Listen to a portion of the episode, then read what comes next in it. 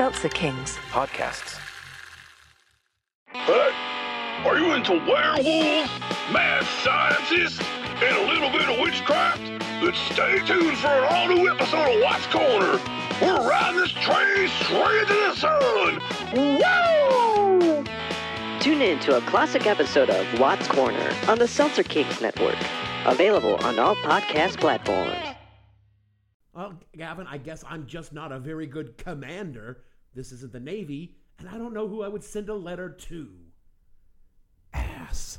The following podcast contains You cannot say filth, flying filth, flying filth in front of people. explicit language.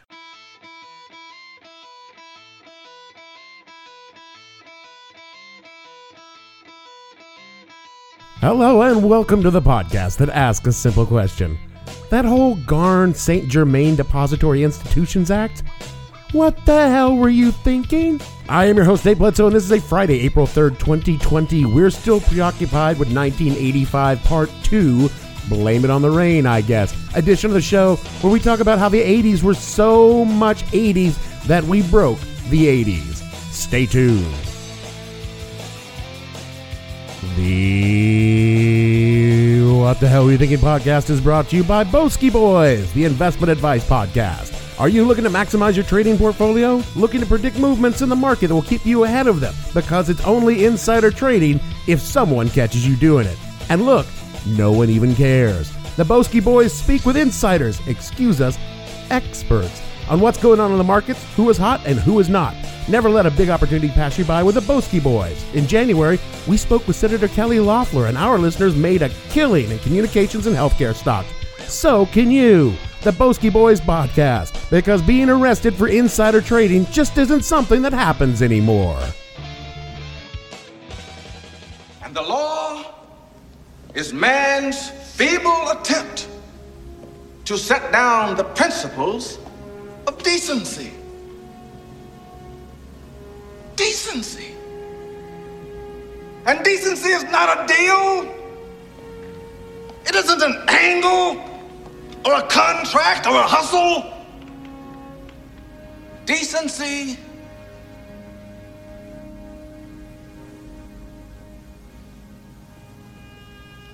Decency is what your grandmother taught you. It's in your bones. Now you go home. Go home and be decent people. When last we left them, the 1980s were riding high on a wash of money, optimism, bad taste, and greed. It was like somebody let the designer from Mar-a-Lago create an entire decade from scratch. You know, that's a that's a little tacky. Tacky. Yes, that's tacky. All the white folks, well, a lot of the white folks, were doing well, or at least like looked like they were doing well, and everyone was wearing frankly an unnecessary amount of pink neon print clothing. Do you mind if I talk to you about diarrhea? I, I just want to say two words about it. Pepto-Bismol. Pepto-Bismol controls common diarrhea. It relieves that misery and the nausea that you can get along with it. Pepto-Bismol coats, soothes, it protects. It relieves that nausea. Makes you feel an awful lot better. Next time you get common diarrhea, you'll thank me for the Pepto-Bismol. It seemed like the good times would never end. But underneath it all, something wasn't right. The center was starting to crumble. Fault lines were beginning to tremble, and everyone knew the end of the good times were near. The deep cultural fear manifested in a song steeped in dread and despair. It was one of the bleakest songs ever to climb the charts, ever.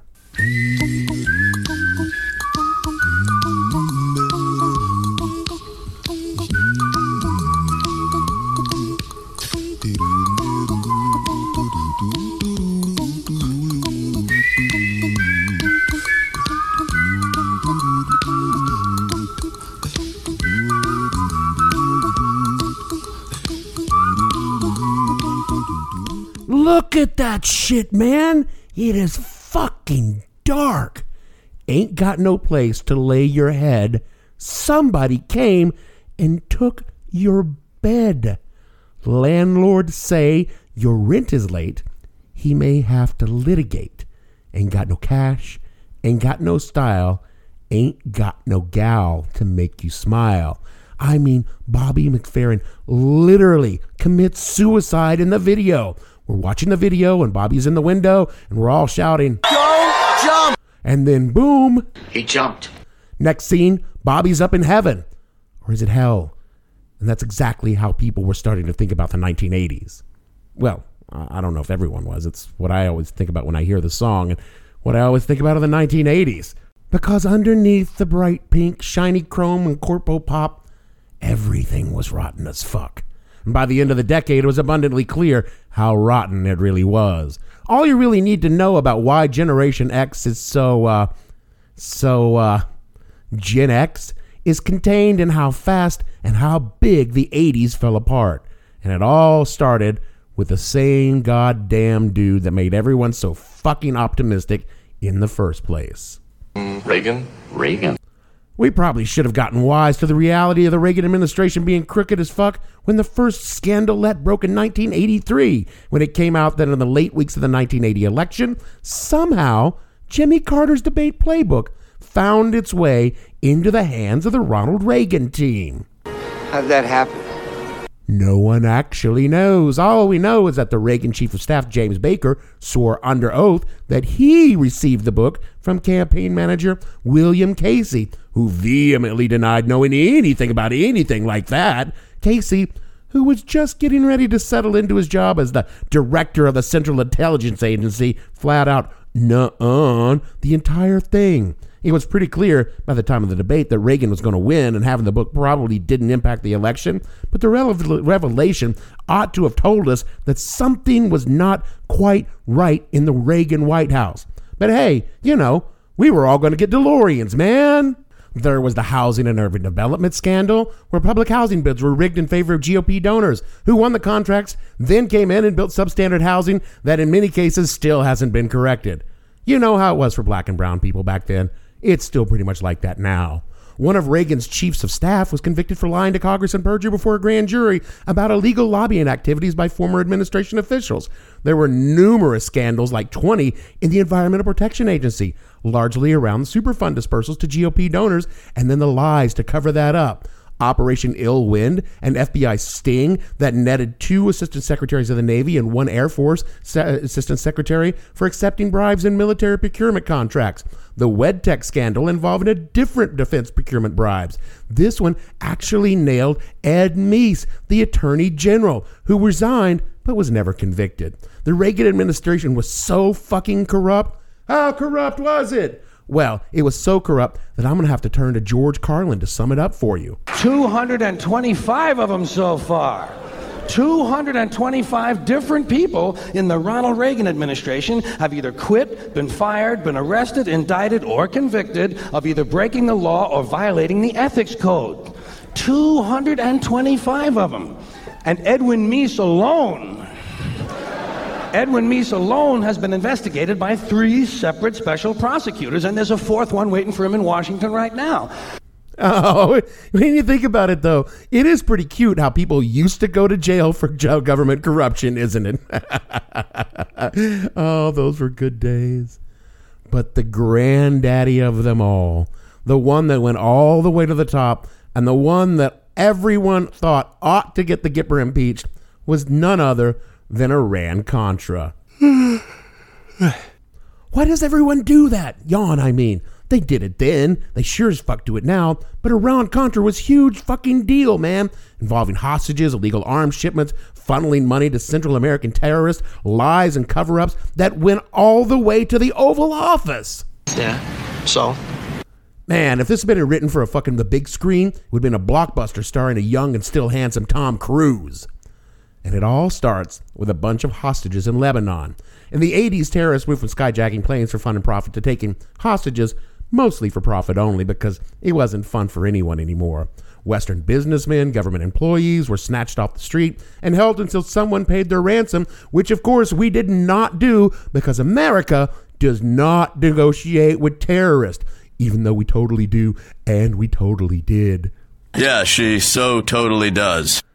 And all of these hostage taking made Ron look bad because he promised that America would kick ass and take names, and these hostage takers were leaving asses unkicked and names untaken. So he directed his crew to, quote, do something about it, unquote.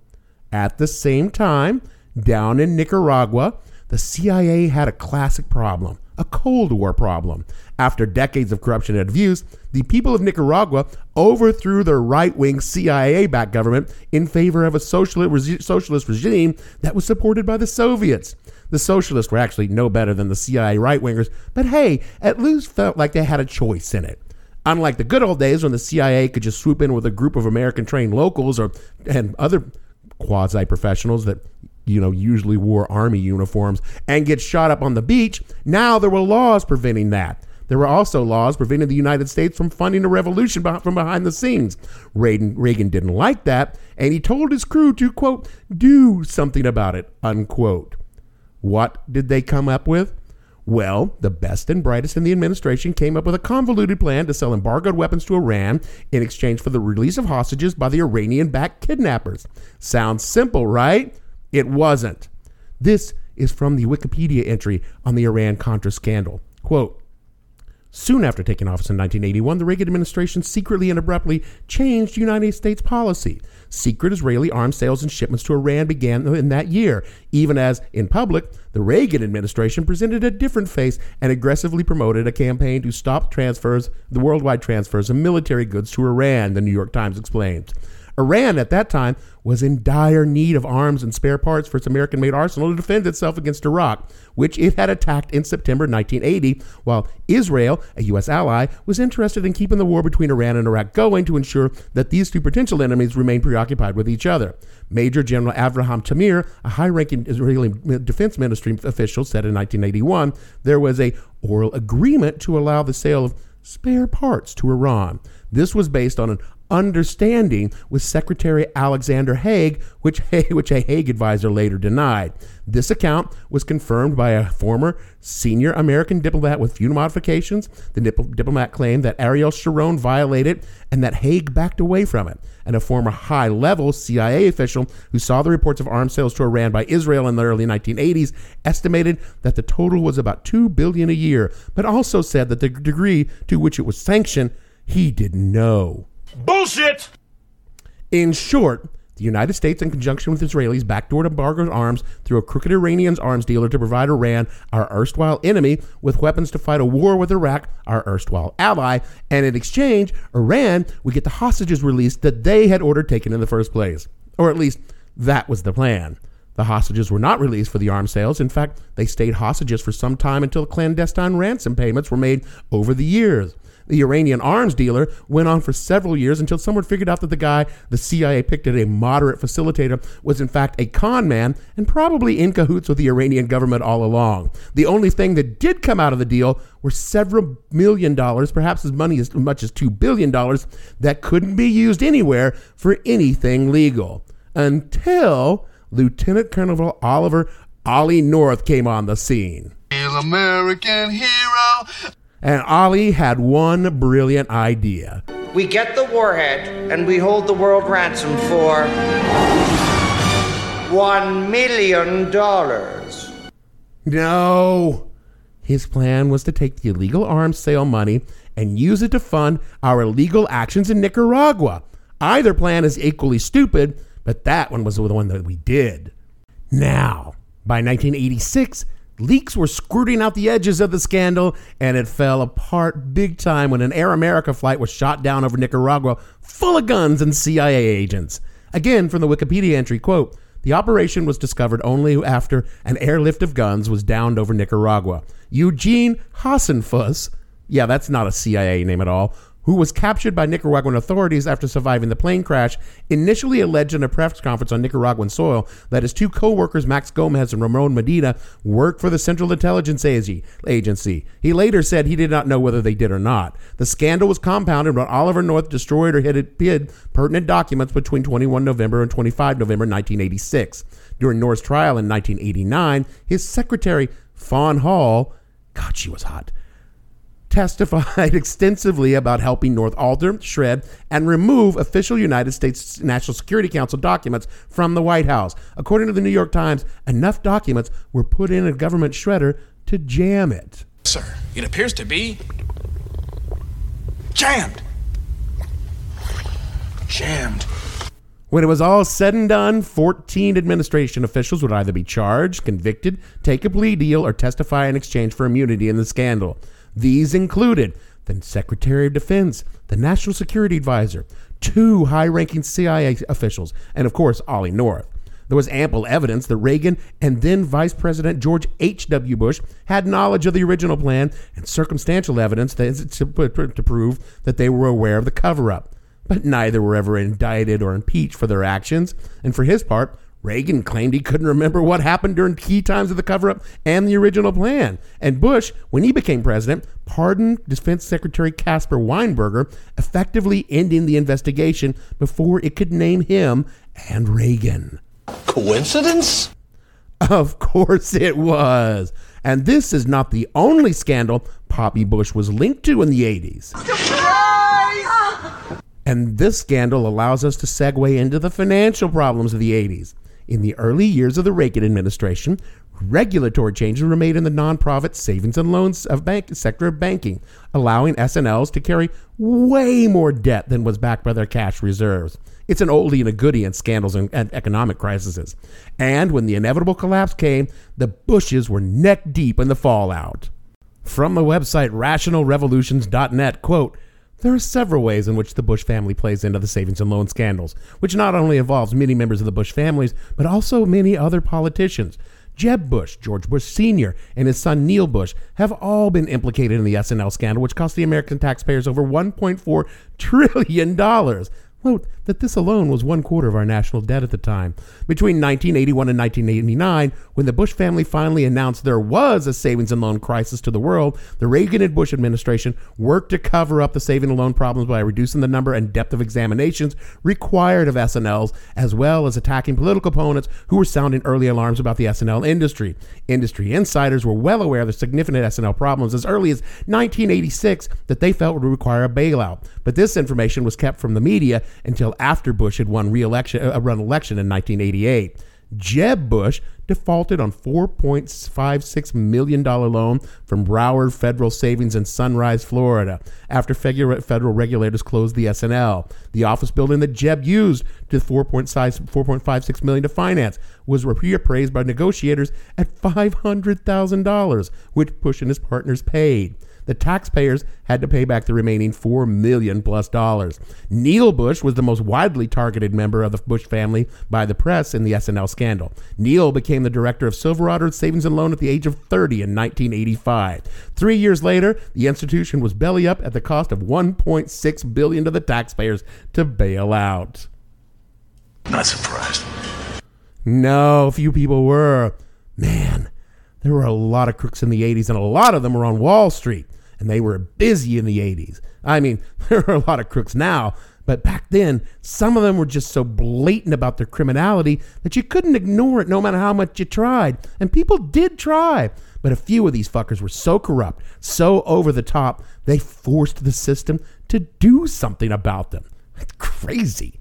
These summaries I took from Invest- Investopedia from some of the biggest offenders. There's Michael Milken, the junk bond king. Milken was indicted on 98 charges of securities fraud in 1989. He pled guilty in 1990 to six felony counts of securities fraud and conspiracy and was sentenced to 10 years at a federal minimum security prison and was barred for life by the SEC from working in the securities field. He, uh, he served two years before being released with a diagnosis of prostate cancer. Ivan Boesky, considered one of the richest stock market speculators in the late 1970s and 1980s. Ivan the Terrible was arrested in 1986 for insider trading. He paid 100 million in penalties and served 3 years in prison for betting on corporate takeovers, using inside information and illegally manipulating the stock. Four. He was also barred by the Securities and Exchange Commission from the world of trading and acted as a government informant on other financial industry malefactors, including Milken. He was the real life model of the fictional Gordon Gekko in the film Wall Street. Boesky was also notorious for a commencement speech he gave at the University of California, Berkeley School of Business Administration, in which he stated, Greed is all right, by the way. I want you to know that. I think greed is healthy. You can still be greedy and still feel good about yourself. And then there's T. Boone Pickens, who got his start. The guy's name was actually T. Boone fucking Pickens. And of course, he got his start in the oil and gas industry in the 1950s. But he soon realized the potential in acquiring oil companies, and by the 1980s, Pickens was known as a takeover specialist and corporate raider. His business tactics were said to put many independent oil producers out of business, throwing thousands of people out of work. He was also accused of greenmail, launching a takeover bid, then getting companies to buy back their shares from him at a premium in exchange for promises he would just go away. Unlike the others of the list, Pickens was never actually charged, much less convicted of any actual crime. But his argu- er, arguably unscrupulous ways caught up to him in the mid 1980s. Mesa Petroleum ran into financial trouble, ironically became a target of corporate raiders and was finally sold. The new management promptly ousted Pickens in 1997. By the way, just a little catch up. Milken was pardoned by President Trump in February of this year. After prison, Boesky enrolled in the rabbinical studies and became involved in projects of like helping the homeless. Since then, Ivan Bo- Boesky has stayed out of the spotlight, living quietly in La Jolla, California, on the $23 million he received. He received in a 1991 divorce settlement from his wife and Pickens reinvented himself as an environmentalist who believed in pushing green power while also focusing on philanthropic, philanthropic causes such as the T. Boone Pickens Foundations. BP Capital closed in 2018, ostensibly because of Pickens' poor health, and he died in September of 2019. His net worth, once estimated at 3 billion, had fallen to a mere $600 million or so. Poor baby. Another big part of the 80s that I haven't talked about in this episode because I haven't so many others was, of course, the televangelist and the moral majority. Talk amongst yourselves. Here's the topic. It was neither moral nor a majority. Jim Bakker, Jimmy Swaggart, the slew of minor players and hucksters, fucking Oral Roberts telling his sheep that they needed to pay out or God would kill him, and then they missed their fundraising goal, and God didn't fucking kill him. It's no wonder I'm an atheist. I mean, this was just one more support in the foundation of Reagan's America that collapsed under the weight of all the bullshit being piled on it. But if you want to know when the 80s officially died, the exact moment in time it all fell apart and the feel good of time of the decade collapsed for once and for all, then we need to go back to the music business. In 1989, the one scandal to rule them all broke, and all the neon and hairspray in the world could not put the decade back together again.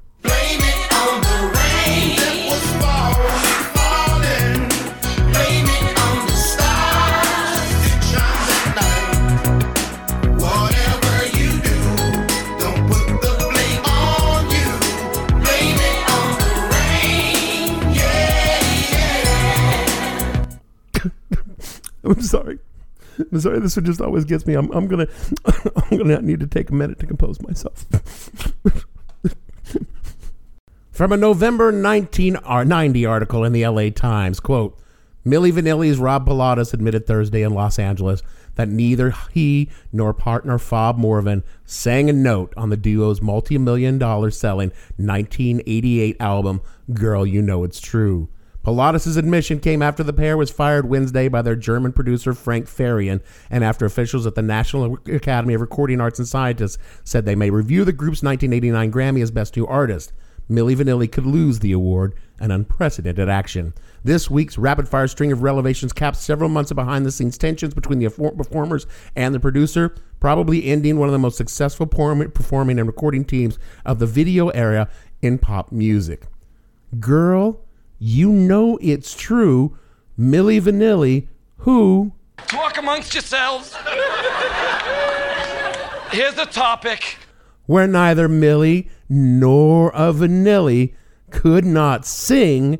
Indeed, they could barely speak English.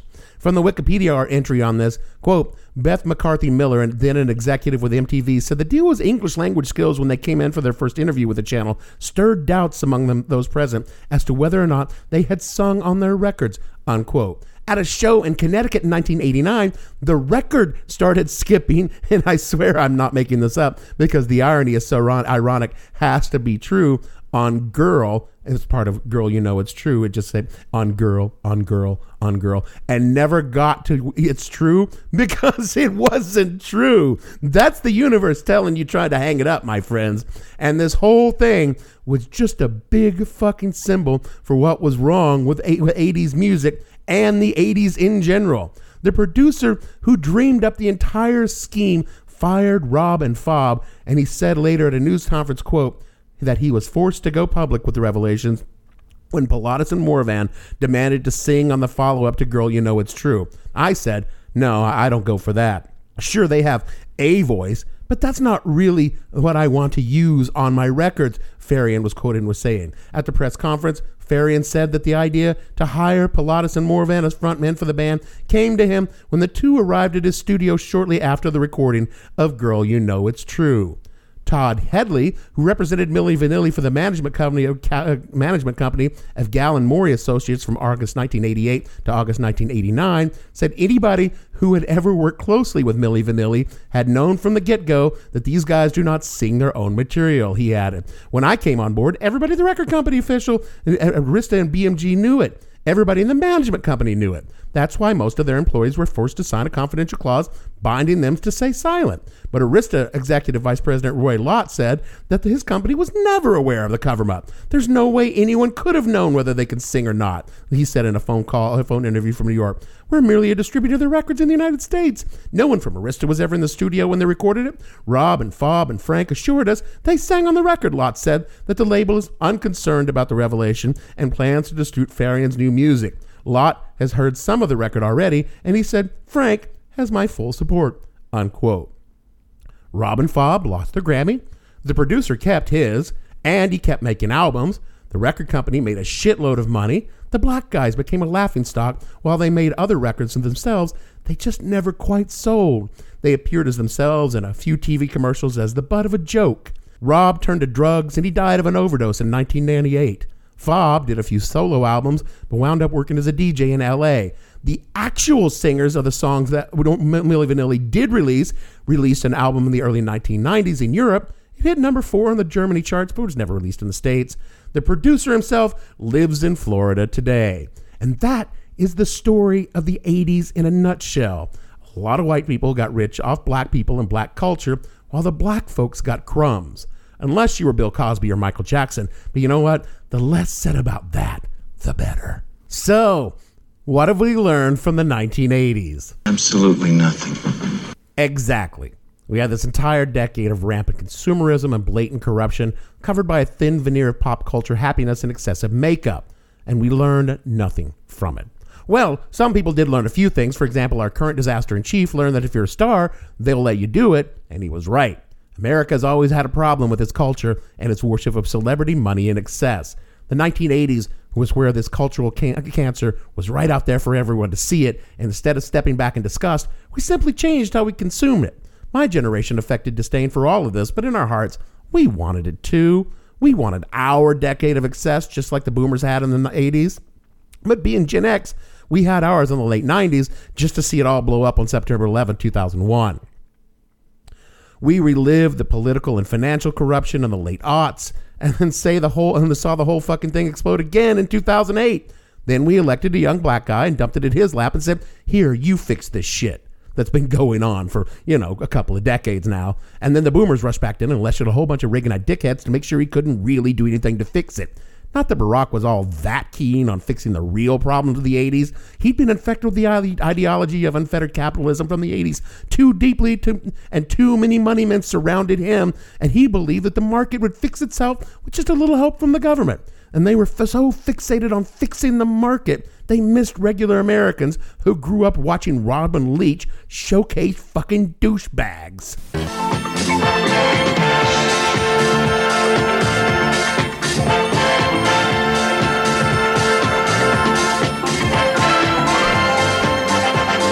Welcome to television's unchallenged authority on wealth, prestige, and success. It's another dazzling lifestyles of the rich and famous. Meet the stars. They saw so many champagne wishes and caviar dreams that when the time came, they wanted their own rich douchebag, a low rent Reagan of their own, and they found it in the most 80s man to ever come out of the 80s. A man who personified the worst parts of the decade, embraced all the wrong lessons, and latched on to the one true lesson, the fundamental truth that Reagan taught us all. If you're rich enough, famous enough, and corruptive enough, you can make a lot of money and get really powerful, even though you personally are a fucking idiot. And that's the difference between the Gipper and the dump. The Gipper had a bunch of people around him who were corrupt as fuck to be sure, but they were also highly capable. Same of George W. Bush, who was as stupid as Trump, maybe stupider, but had people around him who were evil but highly skilled. But today, well, you all know how this is working out. Yeah, I grew up in the 80s, and you know, like most of us, I kind of thought that Reagan and the 80s were great. Because back then, I wanted the rock star life limos, girls, to be skinny and have good hair while I jammed on MTV with my band. Do you know what I got? Like the majority of America, I got a shitty job, a lot of debt, a terrible healthcare system, Milli and Milli fucking vanilli. I got Bill Clinton's glad handing neoliberalism and half assed reforms, Bush's forever wars, Obama's timid idea of hope and change, and Donald fucking Trump.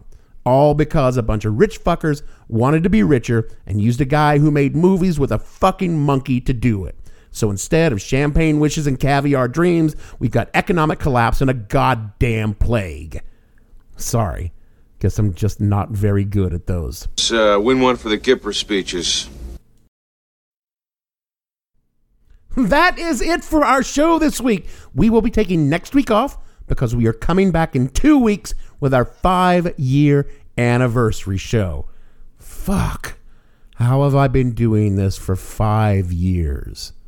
If uh, for some reason you want to know how I'm doing during all the in betweens, you can listen to the Splendid Isolation. That's our Corona cast right here in this feed for now. Also, shout out to our friend Marley and Jeremy, Marley and Jeremy, who had me on their Corona cast. Just checking in. See the show notes for a link. Jeremy's a big wheel over at the LPN network with the adventures of Danny and Mike, so check that out. Rate, review, follow, Twitter, Facebook, Patreon, all that good stuff. You know the drill. So for me, Dave, not a Vanilli Bledsoe, producer, not a Vanilli Gavin, and all the fictional lip syncers on this show, we want to say, you gotta blame something. So we say, blame it on the Reagan. Yeah. Sorry, I, I wish I hadn't done that. We'll see you all in two weeks.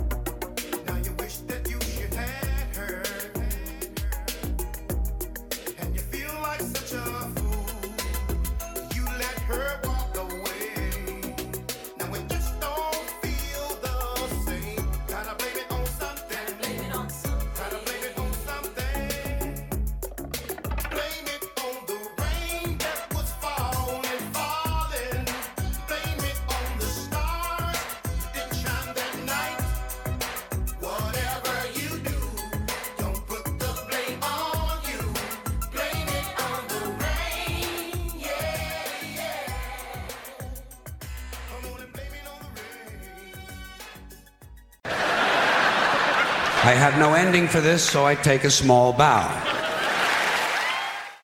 Seltzer Kings. Podcasts.